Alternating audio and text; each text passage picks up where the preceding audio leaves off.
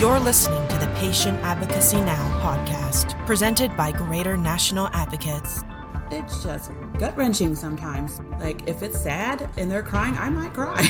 Amazing how many doctors do not even want to treat somebody who has Medicaid. Medical system is about making money. And I said, So are you hiring more nurses or you're just telling each nurse to work harder?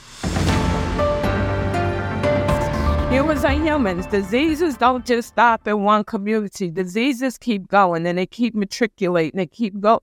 Well, everybody needs help. So can little old Sandra, who has this little cottage, a nonprofit, make it grow like that? No. But if I if I collaborate with other people who can, then at least being a little tiny part of that makes it all worthwhile. There are templates that physicians use, a lot of healthcare professionals use from an electronic medical record system and those templates auto populate and then the, you're supposed to go in and change things. Well the auto population of those while it might feel time efficient also lends itself to errors. So things can get documented that didn't actually happen. What population do you find yourself working with uh, the most now? Interestingly um, i work with slightly more people who are not seniors than who are seniors. And I, I think that that speaks to our healthcare system. Do you find that that's a very common story with nurses that they're overworked, underappreciated, that like the, the type of lifestyle is just unrealistic for them?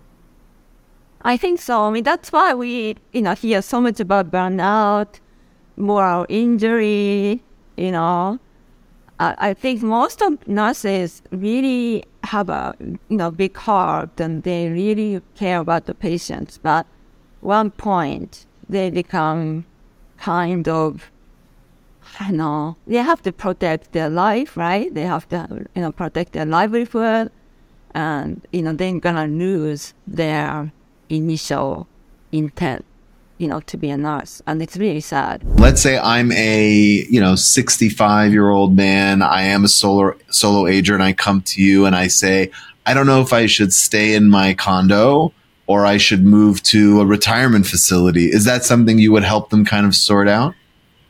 Oh, that's a big one. Yes, and um, and it's a favorite of mine too because people need to shift into the mindset that you know your home is your tool, and your tool's supposed to suit you, serve you. You're not supposed to serve your tool. And so we find people that stay in the place too long that doesn't suit them. The biggest suggestion that I have for everybody across the board is work with the provider first. Okay. Okay. Because here's the deal they want to get paid. So yeah. if your claim has been denied, many times those providers um, we'll have either a denial department or a claims team that will be working denials. So if it gets denied, go back to the provider and see who's working that claim on the inside as the provider. The patients are at a higher stress level when they, that's natural, right? When you go into a hospital, you don't know what's wrong with you. And that's when you're, yeah, of course. Yeah. yeah. And then they go up and the numbers dial down. The medication dosages is increased so explaining to them the importance of you know, the lowering the stress level, what can they do at home to do that?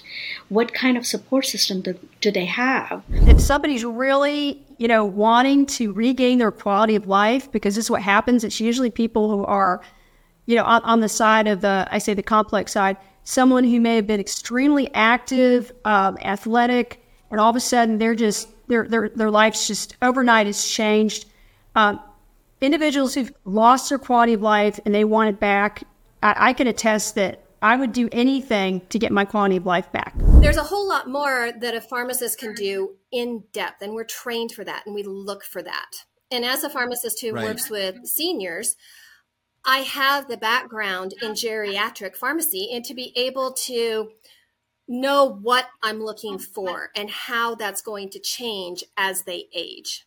A big thank you and a happy 2024 to everyone watching. We're excited to share even more of the Patient Advocacy Now podcast with you this year in our second season. If you would like to be featured on the podcast, we always welcome submissions from potential guests. Send an email to podcast at gnanow.org. That's podcast at gnanow.org And don't forget to subscribe to the podcast on your platform of choice to get the latest episodes delivered to you right as they come out.